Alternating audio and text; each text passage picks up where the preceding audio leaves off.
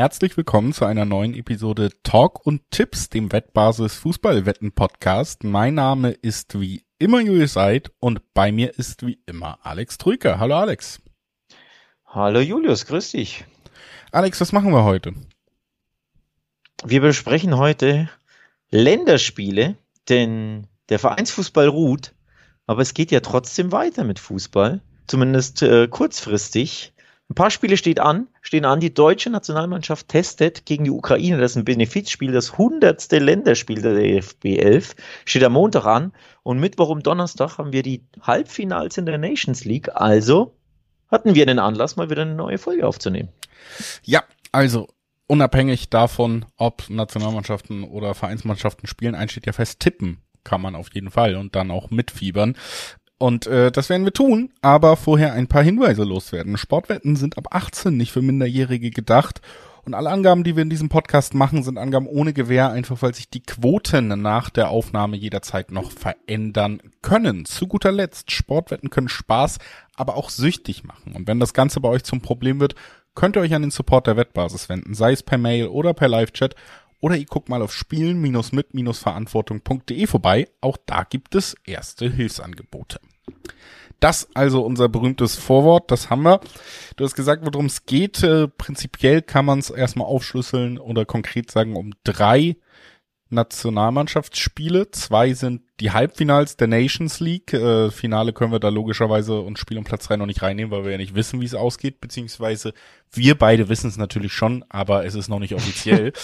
Und danach wollen wir natürlich nochmal über die deutsche Nationalmannschaft spielen, die in der Nations League aus nicht so erfreulichen Gründen nicht dabei ist und in der EM-Quali ja auch nicht aktiv werden muss, weil sie erfreulicherweise schon qualifiziert ist als Ausrichter der kommenden Europameisterschaft. Deswegen gibt's da immer Zeit für Freundschaftsspiele und da wollen wir natürlich auch drauf blicken. Zuerst aber, ich würde ich sagen, bleiben wir mal beim kompetitiven Kram und gucken erstmal auf die Nations League Spiele. Die werden unter der Woche stattfinden. Am Mittwoch und Donnerstag werden die ausgespielt, jeweils ein Spiel. Und das erste Spiel, über das wir sprechen wollen, das ist das einzige Heimspiel in dieser Konstellation, denn das Ganze wird in den Niederlande ausgetragen und die Niederlande spielt gegen Kroatien direkt am Mittwoch sind ja, spannende Nationalmannschaften durchaus. Wir müssen direkt mal den Rückgriff wagen und sagen, okay, bei Kroatien, wer diesen Podcast verfolgt, seit es ihn gibt, hört mich seit drei Jahren sagen, mit denen geht's zu Ende, die sind zu alt, aber sie strafen mich auch immer mal wieder Lügen und deswegen müssen wir jetzt herausfinden, ob sie das auch gegen die Niederlande schaffen können. Ja, du, ähm, die Kroaten haben sich erneut in einer sehr schweren Gruppe durchgesetzt gegen, du erinnerst dich vielleicht dunkel oder der, der ein oder andere Hörer erinnert sich auch dunkel in einer Gruppe, in Liga A mit Dänemark, Frankreich und Österreich wurde Kroatien Erster, denn die vier ersten Mannschaften der, der Ligen A in den Gruppen 1, 2, 3 und 4 sind ja im Halbfinale und da landete man vor Frankreich und ja, dem kleinen Dark Horse Dänemark. Also eine sehr schwere Gruppe, wieder Erster geworden, wieder ja dich und äh, Gevatter Zeit sozusagen Lügen gestraft und zack sind sie im Halbfinale. Ja, das sind sie. Ähm, naja, ich glaube, was man fairerweise sagen muss, ist, dass wir eine super, super schwache Nations League von Frankreich gesehen haben. Also äh, Frankreich bei der bei der WM, wie wir sie erlebt haben, Finalist, da lange mitgehalten war, für mich ein komplett anderes Frankreich als das, was wir da beim Auslaufen äh, in einem Wettbewerb gesehen haben der vielleicht auch nicht Absolut. allen Mannschaften gleich viel und allen Weltstars bei Frankreich gleich viel bedeutet hat. Aber trotzdem ist natürlich recht, Dänemark hat da auch eine gute Rolle gespielt und am Ende, auch erst am letzten Spieltag, konnte Kroatien sich eben den ersten Platz sichern, hat deswegen die Chance hier auf einen, ja, auch wenn manche das vielleicht nicht ganz so einordnen, einen internationalen Titel in dieser Nations Absolut. League. Und ähm, ja, es ist vor, vor allen Dingen eben eine Mannschaft, wo ich äh, nicht sehe, dass sie es nicht ernst nehmen. Also das ist halt der Punkt, dann sind wir vielleicht doch wieder bei diesem Frankreich-Vergleich oder auch bei Deutschland und Co. Du siehst schon, okay, es gibt nicht allzu viele Mannschaften, die hier vielleicht mit der allergebotenen Ernsthaftigkeit eines Wettbewerbs an alle Nations League-Spiele rangehen. Bei Kroatien sehe ich das schon und das ist natürlich auch gegen die Niederlande vielleicht das größte Faustpfand, denn wenn wir erstmal rein auf, über die Qualität sprechen, Niederlande schon ein Stück weiter vorne. Wir haben es auch oft drüber geredet, eben auch, weil Kroatiens Spieler sicherlich irgendwann mal ihre Prime hinter sich lassen im Jahr, äh, im Alter von im Schnitt 38, verlassen sie es langsam. Und dann äh, ist es natürlich schon so, dass die Niederlande gerade auch im Bereich der Jugendarbeit der nachkommenden Spieler auch ein spannendes Team hat. Trotzdem, ja, eben die Frage, ob vielleicht einfach diese Hingabe, die ja sowieso Kroatien ausmacht, und dann eben auch diese komplette Ernsthaftigkeit in Bezug auf diesen Wettbewerb einen Unterschied machen kann. Ja, ich bin gespannt. Ich, ich glaube, dass das Spiel wird ähm, durchaus unterhaltsam und interessant gegen die Niederlande, denn die Kroaten, die werden das sehr, sehr ernst nehmen. Haben ja erneut äh, keine schlechte WM gespielt. Jetzt ähm, in der, wir erinnern uns, im März war ja EM-Quali, ähm, stand ja an, da hat Kroatien gegen Wales nur zu Hause 1 zu 1 gespielt. In einer durchaus kniffligen äh, Gruppe sind sie dazu gelost worden. Hat aber dann in der Türkei gewonnen also mit Kroatien ist immer zu rechnen, die werden das ernst nehmen und gleichzeitig die Niederlande nicht so gut gestartet. Da ist ja Ronald Kuhmann zurück als Trainer und es gab im ersten Spiel, die WM war auch wieder gut unter dem äh, anderen Coach, unter Louis van Gaal. Und die WM-Quali im März, die ging denkbar schlecht los mit einer 0 zu 4 Klatsche in Frankreich im ersten Quali-Spiel. Im zweiten gut, dann hast du Gibraltar 3 zu 0 geschlagen. Das ist natürlich ja eine absolute Pflicht. Aber ich sehe da noch ein paar unter Rückkehrer Kuhmann ein paar Fragezeichen bei den Niederländern, die aber natürlich äh, Heimrecht haben jetzt und die sich in ihrer Gru ähm, Gruppe bequem und locker durchsetzen mit fünf Siegen in sechs Spielen.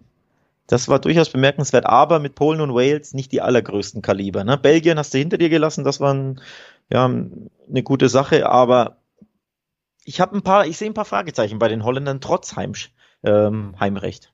Ja, kann ich nachvollziehen. Also bei der, bei der Niederlande sehe ich halt vor allen Dingen auch die Defensive sehr gut besetzt, qualitativ. Also ich finde, da gibt's halt wirklich wenig zu wünschen übrig. Auch Matthijs de Licht, äh, der ja bei Juventus vielleicht noch so ein bisschen in diesem was aus dem werden könnte, Status stecken geblieben ist, hat bei Bayern, finde ich jetzt, ja, bei einem ähnlichen Topverein wie Juventus, vielleicht sogar größerem Topverein, eine, eine sehr gute Saison gespielt, einer der wenigen wirklichen Gewinner bei Bayern in der vergangenen Saison.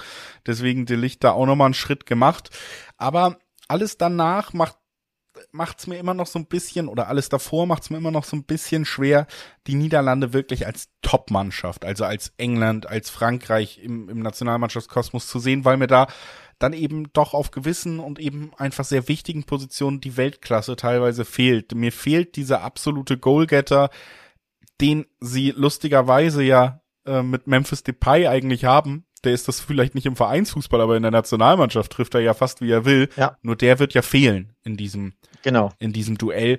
Und das bedeutet für mich, gut, du hast dann Gagpo, der, der bei Liverpool langsam in eine, eine Torjägerrolle auch reingewachsen ist. Aber irgendwie fehlt mir dieses sichere Tor, weil man da vorne eine unfassbare äh, Qualität hat, die gerade Nationalmannschaften, die sicherlich auch nicht immer so gut im Verband verteidigen können wie, wie Clubmannschaften. Ähm, Trotzdem sehe ich dabei bei den Niederlanden echt ein Problem. Also mir fehlt so ein bisschen die Fantasie, wie sie einen Gegner völlig überrennen sollen, der zumindest, und das muss man Kroatien jetzt zutrauen, nicht hoffnungslos unterlegen ist und eben auch mit einem gewissen, gewissen Werf dabei sein wird.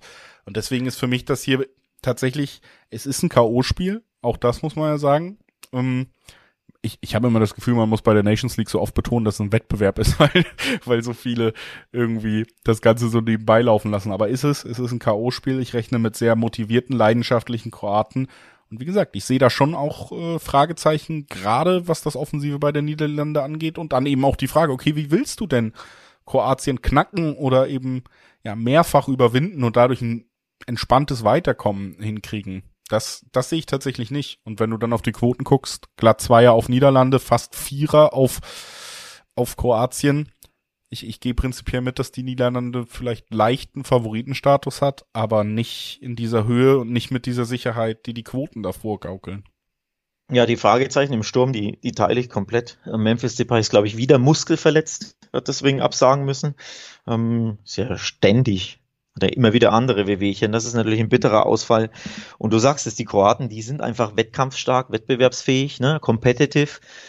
Ähm, sie sind der Underdog, sie spielen auswärts, heißt, da wird sicherlich defensiver angegangen werden, wie man das ja kennt von den Kroaten. Erstmal sicher stehen, das Bällchen laufen lassen, hinten nichts anbrennen lassen und dann ab und zu Nadelstiche setzen mit ihrer routinierten Mannschaft. Und da habe ich dann ja, ein paar Fragezeichen, wie die Holländer da diesen Riegel knacken werden, diesen abgezockten Defensivriegel. Spielt Weghorst vorne wieder drin. Ich glaube, der hat kein Saisontor bei Man United gespielt, also jetzt zuletzt da hat bei der er ja auch ähm, Sechser gespielt. Genau. Aber bei der EM-Quali war er im Sturm gesetzt. Da musste natürlich dann die Flanken wie auf seine Birne schlagen. Ja, aber viel, ja, viel Mut macht mir das nicht. Also ich, ich teile deine, deine Fragezeichen auch, vor allem wenn ich defensivere Kroaten erwarte, weiß ich jetzt gerade nicht, wie Holland die unbedingt knacken soll. Ähm, von daher ist dann mein Tipp hier tatsächlich eher, vielleicht sind wir ein paar weniger Tore. Ja. Ähm, beide Mannschaften natürlich lange nicht zusammen gewesen, ist ja immer noch so eine Sache, ne? nach monatelanger Pause dann plötzlich wieder Nationalmannschaft spielen. Da fehlt logisch der ganzen Mannschaft oder beiden Mannschaften natürlich der Rhythmus, dann ist Sommerpause. Es kann auch ein bisschen gemächlicher sein, vielleicht sind die Temperaturen ein bisschen wärmer.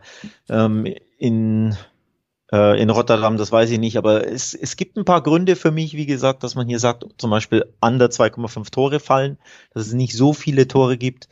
Ähm, die Niederlandquote ist mir zum Beispiel zu niedrig, um die anzuspielen. Die Holland, äh, die, die, die Kroatienquote ist durchaus interessant.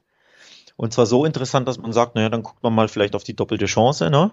dass man sagt, naja, wenn es äh, 380er, glaube ich, Quoten gibt auf, auf die Kroaten, doppelte Chance, dann könntest du in die Verlängerung gehen, kriegst, kriegst du immer noch 1,80er Quoten.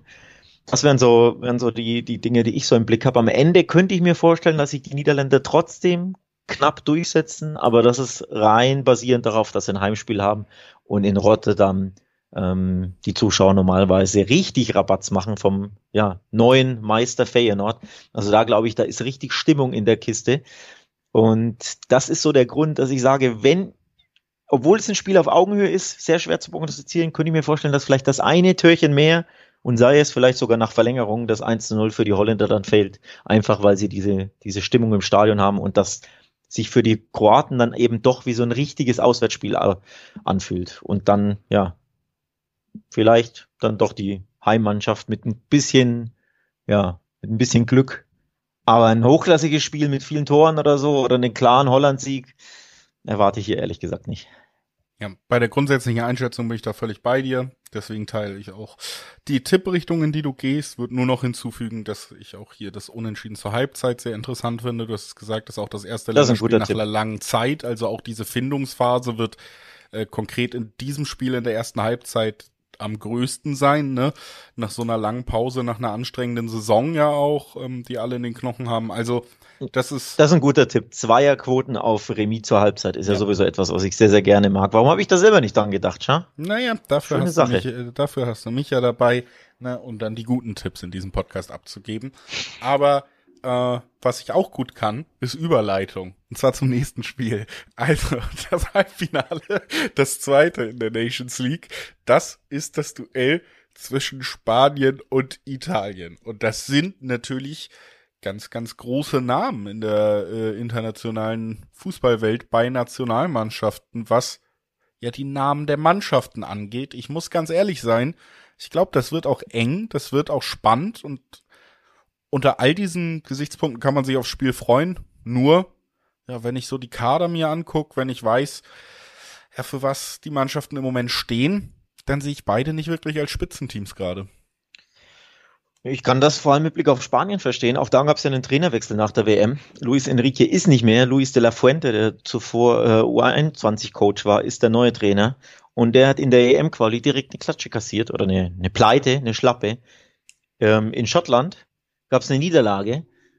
Ja, der Start ist nicht so geglückt. Die Stimmung ist da also nicht so ganz so euphorisch, wie sie oder auch oder hoffnungsfroh. Spanien ist nicht so der der automatische Favorit, wie man vielleicht denken würde, dass sie es sind.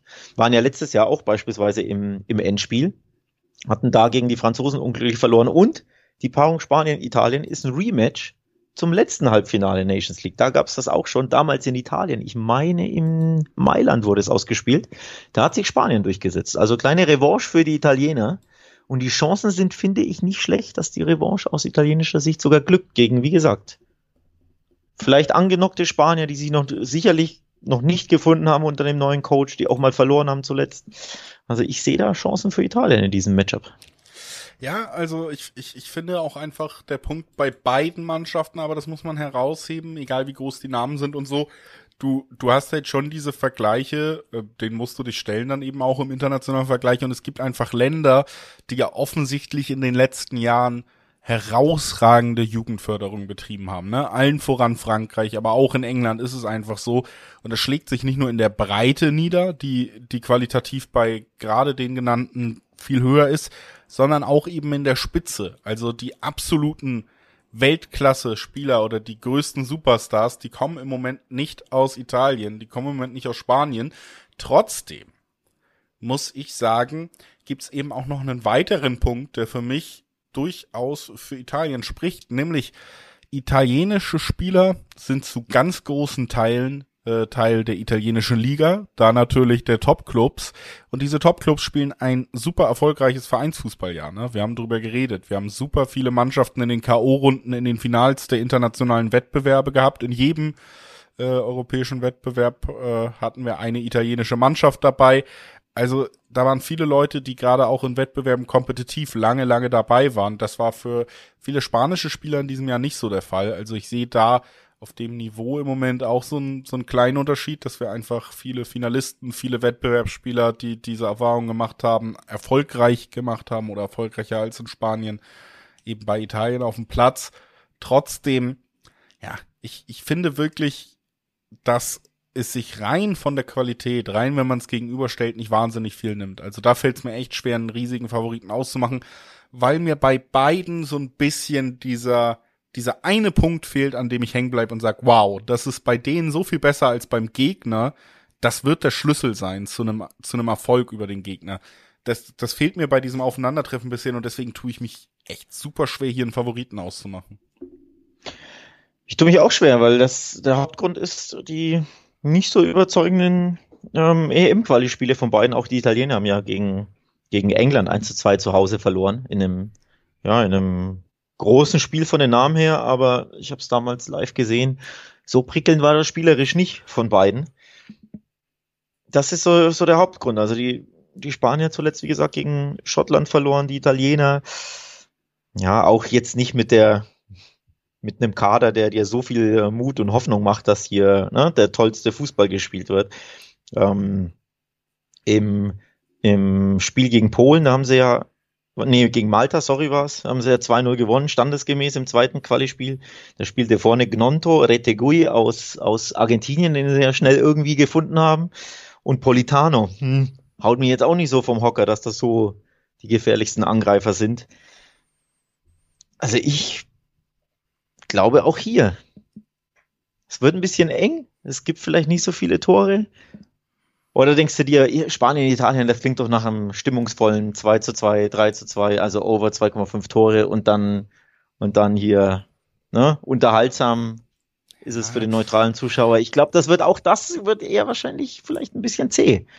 Auch wenn ja, die Namen ich, natürlich toll klingen. Ich, sehe halt auch äh, jetzt weh, auf der einen noch auf der anderen Seite diesen Grund zu glauben, dass man dann absolutes Offensivfeuerwerk ab, abbrennen kann. Ne? Ich kann immer noch mal, immer wenn wir über Italien reden, äh, Federico Chiesa erwähnen, den, den mag ich einfach super gerne und gucke ihm gerne zu, aber äh, vielleicht auch noch kleiner Einwurf aus italienischer Sicht, wer jetzt nicht nominiert ist, sind äh, logischerweise Spieler von Inter Mailand, die spielen ja erst am Samstagabend, also nicht mal eine Woche vor diesem Aufeinandertreffen eben das Champions League Finale und deswegen haben wir eben auch nicht Barella und nicht Bastoni dabei und das sind für mich eigentlich die die spannendsten Spieler der italienischen Zukunft, die eben auch noch diesem Kader abhanden kommen.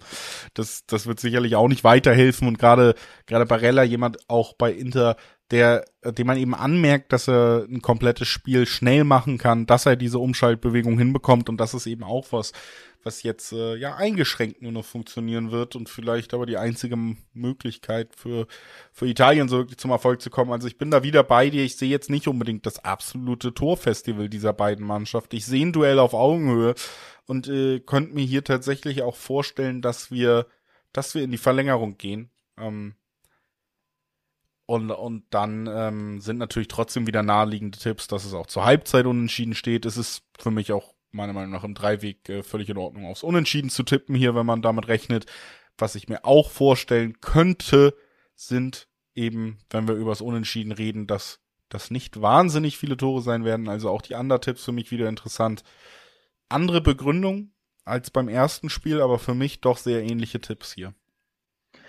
Zwei 30er-Quoten gibt es übrigens auf Spanien, drei 40er auf Italien. Also hier ist auch äh, Spanien der durchaus, naja, klare Favorit. Bei zwei 30er-Quoten kann man jetzt so nicht äh, nennen, aber trotzdem der Favorit. Ne? Ich hätte hier zum Beispiel für beide Mannschaften Zweierquoten erwartet, dass ich wirklich sage, 2,40 für die einen, 2,60, keine Ahnung, für die anderen.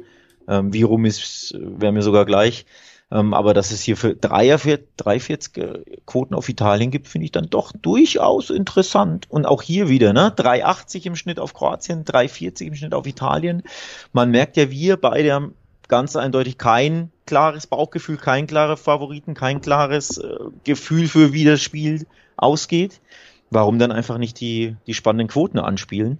Denn bei Partien, die sehr ausgeglichen sind, warum soll da nicht die andere Mannschaft gewinnen und dann nimmst du Dreierquoten mit. Ne? Also man muss ja nicht immer ähm, so tippen, wie man klar glaubt, dass es ausgeht, sondern auch mal die Chance wahrnehmen, die diese Quoten einem bieten, wie ich finde. Und das ist bei Kroatien der Fall und bei Italien auch. Und bei der doppelten Chance, ich habe es bei Kroatien angesprochen, hast du halt das Unentschieden mit drin und dann sicherst dich ab, falls es in die Verlängerung geht. Also das finde ich schon von den Quoten her eine interessante Geschichte.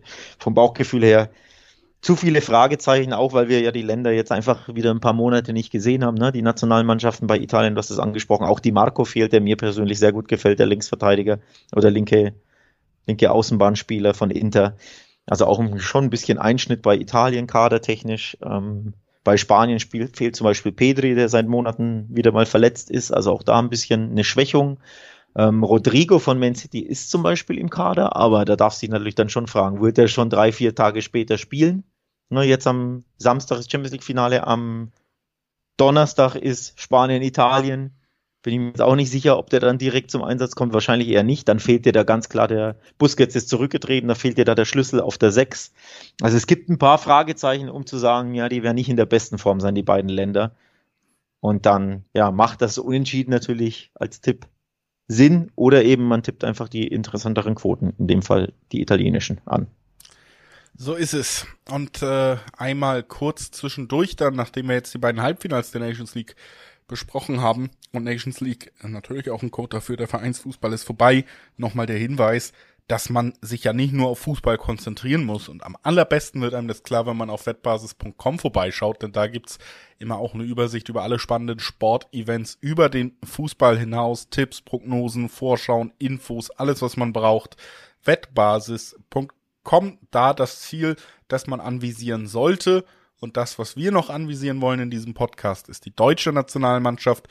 Die wird am Montag ein Freundschaftsspiel gegen die Ukraine bestreiten und auch über das wollen wir kurz oder ja, mittelkurz nochmal reden. Die deutsche Nationalmannschaft natürlich besonderer Podcast hier, äh, besonderer Fokus in einem deutschsprachigen Podcast. Und wie gesagt, mit Freundschaftsspielen beschäftigt, weil man in der in der EM-Quali nicht gefragt ist. Und vielleicht die provokante Frage, wäre man denn richtig gefordert gewesen in der EM-Quali oder ist der Kader mittlerweile wieder beeindruckend, wenn du da so rüber guckst? Äh, ja, ich glaube, das äh, würde stark von der Gruppe ähm, abhängen, völlig überraschend. Ähm, da gibt's ja durchaus Gruppen, die ja nicht die schwersten sind. Das heißt, auch wenn Deutschland natürlich jetzt wieder bei der WM ja sich blamiert hat zum zweiten Mal in Folge, aber mit Blick auf die verschiedenen äh, verschiedenen Gruppen der WM-Quali, glaube ich, wäre es, wäre es durchaus machbar gewesen, da ähm, ja, das, das Ticket zu lösen. Das sind ja wirklich, wie gesagt, nicht die aller, aller schwersten Gruppen. Also wenn wir jetzt zum Beispiel drauf blicken, ähm, die spanische Gruppe, um jetzt mal einzunennen, Schottland, Georgien, Norwegen, Zypern, ne? das ist schon machbar. Ähm, die Franzosen haben zum Beispiel die Niederländer gezogen, aber Griechenland, Irland, Gibraltar kannst du schlagen. So, und da die ersten beiden weiterkommen, ähm, glaube ich, wäre Deutschland da sicher dabei gewesen. Ja, also ich glaube, davon kann man schon ausgehen, aber trotzdem muss ich hier auch äh, bei Deutschland mal wieder äh, wiederholen, was mich auch, es ist so ein Gefühl, was mich eben auch überkommt, wenn ich mir den Kader von Spanien durchlese, wenn ich mir den Kader von Italien durchlese. Und ich denke mir so, wo sind sie denn, unsere Weltstars in, in diesen ganz, ganz großen Nationalmannschaften? Ne? Also es ist ja schon so, Deutschland, Italien, Spanien, das sind doch die Namen, die eigentlich äh, seit man Fußball guckt, den Nationalmannschaftsfußball mitprägen. Und wenn ich mir dann den Kader angucke, mir überlege, okay, wer ist da bei den Deutschen dabei und äh, was äh, für Positionen sind da vielleicht eben nicht besetzt, dann, dann überkommt mich schon so ein bisschen das Gefühl, okay, da, da wäre vielleicht auch in gewissen Bereichen eben einfach Nachholbedarf. Natürlich reden wir wieder darüber, dass wir hier auch bei Deutschland, ähnlich äh, wie bei den Mannschaften eben, über die wir auch gesprochen haben, die Sturmposition jetzt nicht äh, herausragt. Ne? Also das ist immer ein Faktor.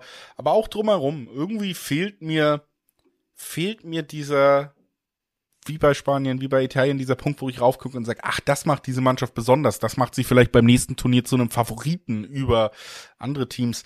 Und das, das wird bei mir irgendwie, kommt, kommt auf jeden Fall auch raus, wenn ich mir diesen Kader angucke jetzt.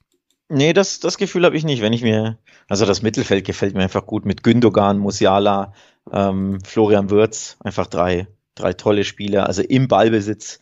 Julian Brandt eine tolle Saison gespielt. Emre Can ist wieder dabei, hat ja eine gute, gute Form gezeigt, zumindest in der Rückrunde mit Kimmich. Gut, den musste ein bisschen aufbauen, aber im Mittelfeld gefällt mir der deutsche Kader enorm. Nur bei der WM hat sich, wie ich fand, Hansi Flick ein bisschen vercoacht. Ne? Es, waren auch, es war auch unglücklich, es war auch viel Pech dabei. Ähm, wenn man daran denkt, dass der Ball von Japan da vielleicht hm, im Aus war, als das Gegentor fiel ähm, gegen Spanien. Aber es war viel Pech dabei. Der Coach hat sich ein bisschen, ja, nicht die besten Entscheidungen in jedem Spiel getroffen, Aufstellung und Wechsel und überhaupt.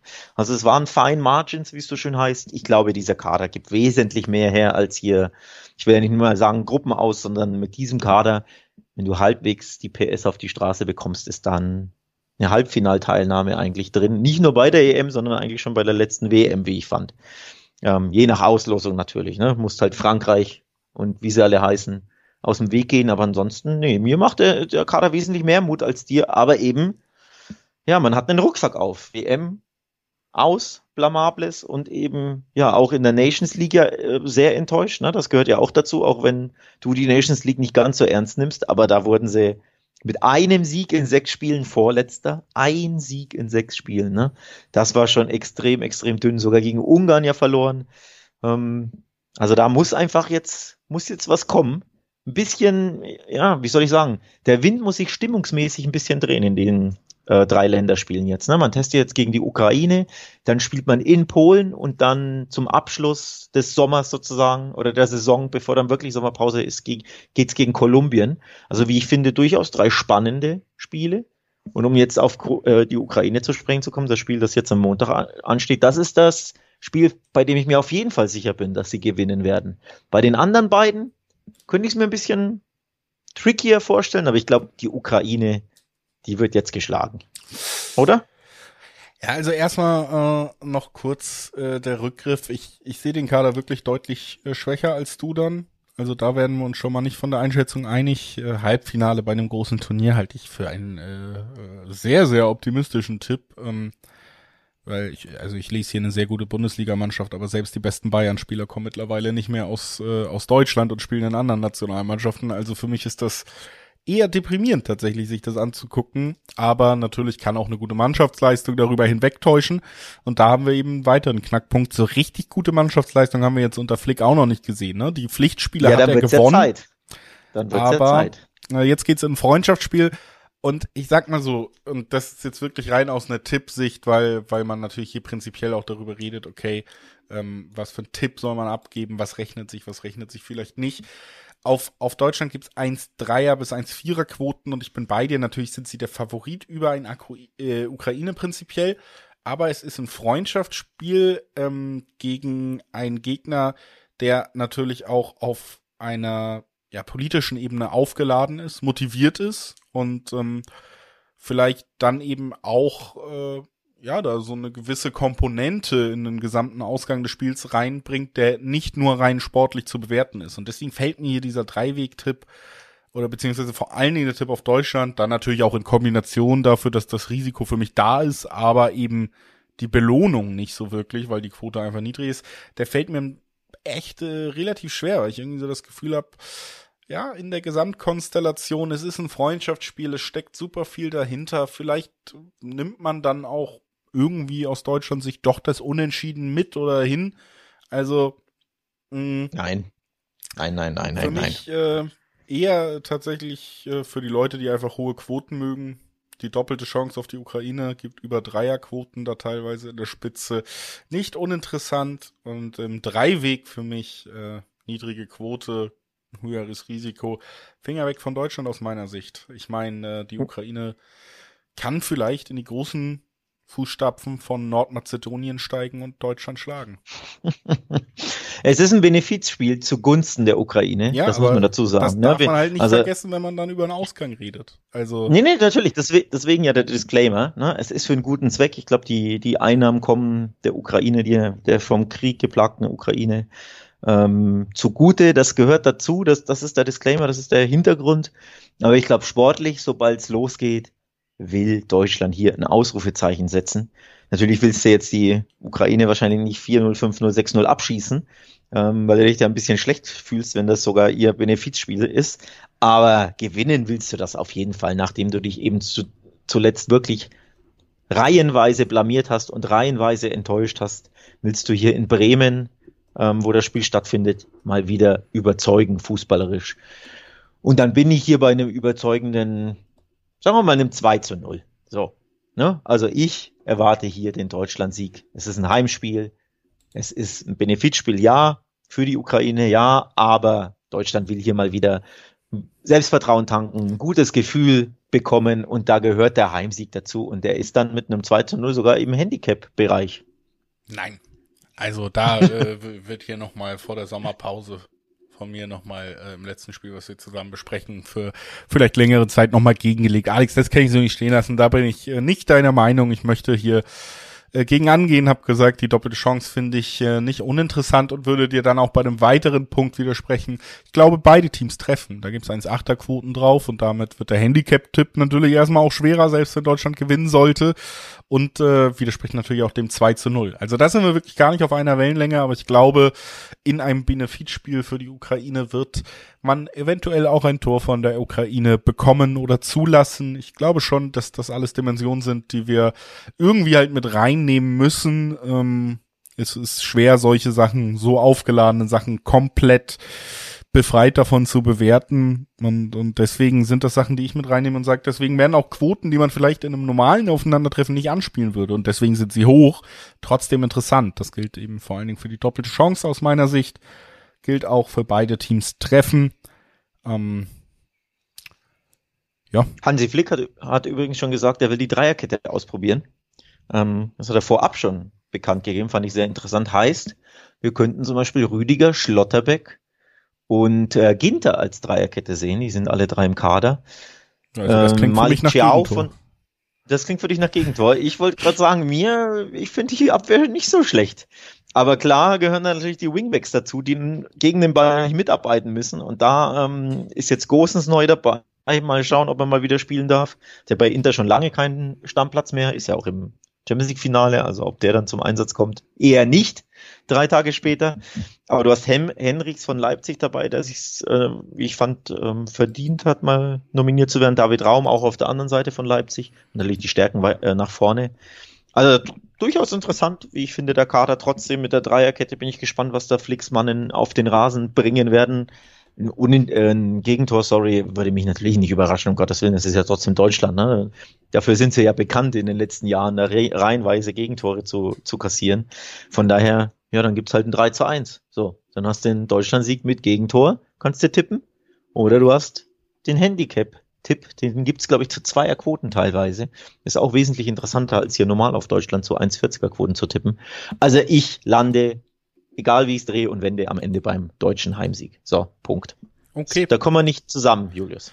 Nee, aber ich finde schön, dass du noch so ein bisschen Kompromissbereitschaft äh, irgendwie versuchst und sagst, hey, wenn du beide treffen und ich den Handicap-Tipp 3-1, dann passt doch vielleicht noch für uns beide. Also es finde ich schön, dass du mir da noch irgendwie die Hand reichen möchtest bei dem Spiel, obwohl wir da eben, wie gesagt, aber auch aus verschiedenen Perspektiven natürlich argumentieren. Deswegen kommen wir, glaube ich, auch auf so unterschiedliche Einschätzungen. Waren uns ja bei den anderen beiden Spielen, wo wir beide dann eher diese sportliche und Wettbewerbskomponente beide so im Vordergrund hatten, waren wir uns ja eher einig, was das angeht. Also würde ich sagen, für mich ist noch okay. Ich verzeihe dir dafür, dass wir uns hier nicht einig werden und würde sagen, lass uns diese Harmonie nehmen und damit erstmal Tschüss sagen. Wie ist äh, der weitere Plan für dich und diesen Podcast, Alex? Ja, ähm, die nächste Folge ohne dich, das kann, kann man schon mal verraten, denn du bist im Urlaub. Ja. Du, du, du schmeißt dein Handy weg, du schaltest es aus. Du willst nichts zu tun haben mit irgendwas, ähm, was äh, ja im digitalen Zeitalter stattfindet. Also weder Podcasting noch irgendwie aufs Handy gucken. Du machst mal komplett Urlaub. Hatten wir so ja auch noch nicht, seitdem es diesen Podcast gibt, ne? Dass einer sich komplett nicht. Also wir haben, wir haben ja auch raus. eigentlich in den Sommer- und Winterpausen jetzt sogar WMs und EMs gehabt immer und und sonst was. Ja. Also wer sich durch diesen kompletten Feed klickt von äh, Talk und Tipps, der wird sehr, sehr viele Folgen sehen und sehen, dass keiner von uns beiden je gefehlt hat. Also ich glaube, richtig. da kannst du fast ausrechnen, dass auch niemand von uns richtig Urlaub gemacht hat über äh, die Fünf-Tage-Marke hinaus. Oder in seinem Urlaub aufgenommen Oder in seinem Urlaub aufgenommen hat, aber das zählt für mich schon fast unter nicht so richtig abgeschaltet. Das ist ja nun mal Arbeit, die da auch mit reinfällt, auch wenn es mir immer sehr viel das Spaß macht. Aber jetzt, du hast es gesagt, ich reise zurück ins Mittelalter, ich mache zwei Wochen Hufschmied und da wird's dann wirklich nichts mit dem Podcast. Und deswegen äh, ja, gibt's eine Folge nächste Woche, weil äh, wir haben nur Halbfinals besprochen. Es folgt ja auch noch ein Finale, es gibt EM-Quali-Spiele, also steht weiter was auf dem Programm. Aber ich werde tatsächlich mal nicht dabei sein und das ist ja vielleicht für manche sogar ein größerer Anreiz, nochmal einzuschalten. Ich hoffe aber nicht für allzu viele. Aber genau. für alle vielleicht einfach auch mal der weitere Anreiz. Mensch, es wird ein bisschen anders als sonst. Spannend, eine besondere Folge wartet auf mich nächste Woche. Dann gucken wir also, mal weiter. Äh, auf ich, jeden Fall steht aber fest, verpassen tut ihr nichts, wenn ihr diesen Podcast abonniert. Egal, wo ihr ihn hört, ja, ja. abonniert oder followed, wie auch immer das in dem jeweiligen Programm heißt. Tut das gerne, dann verpasst ihr wirklich nichts.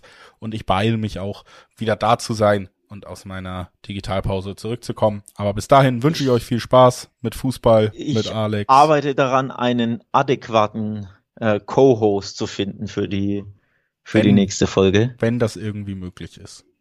Wenn, äh, es wird ja natürlich nicht möglich sein, aber man muss ja jemanden finden, der dich irgendwie notgedrungen ersetzt, denn nochmal, ne? Du bist ja nicht available. Schweren Herzens werde ich also höchstwahrscheinlich zum, ähm, ja, zum Nations League Finale, vor dem Nations League Finale, also in diesem Podcast vielleicht mit jemand anderem, dann über das mögliche Finale sprechen, das da heißen könnte, möglicherweise Niederlande, Spanien, Niederlande, Italien oder eben doch Kroatien, Spanien, Kroatien, Italien. Wir sind gespannt wer ins Finale einzieht. Wir sind gespannt, wie Deutschland sich gegen die Ukraine schlägt.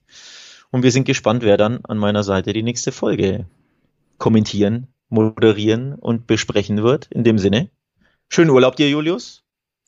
Dankeschön. Und bis bald. Wir hören auf mit einem Cliffhanger. Bis dann.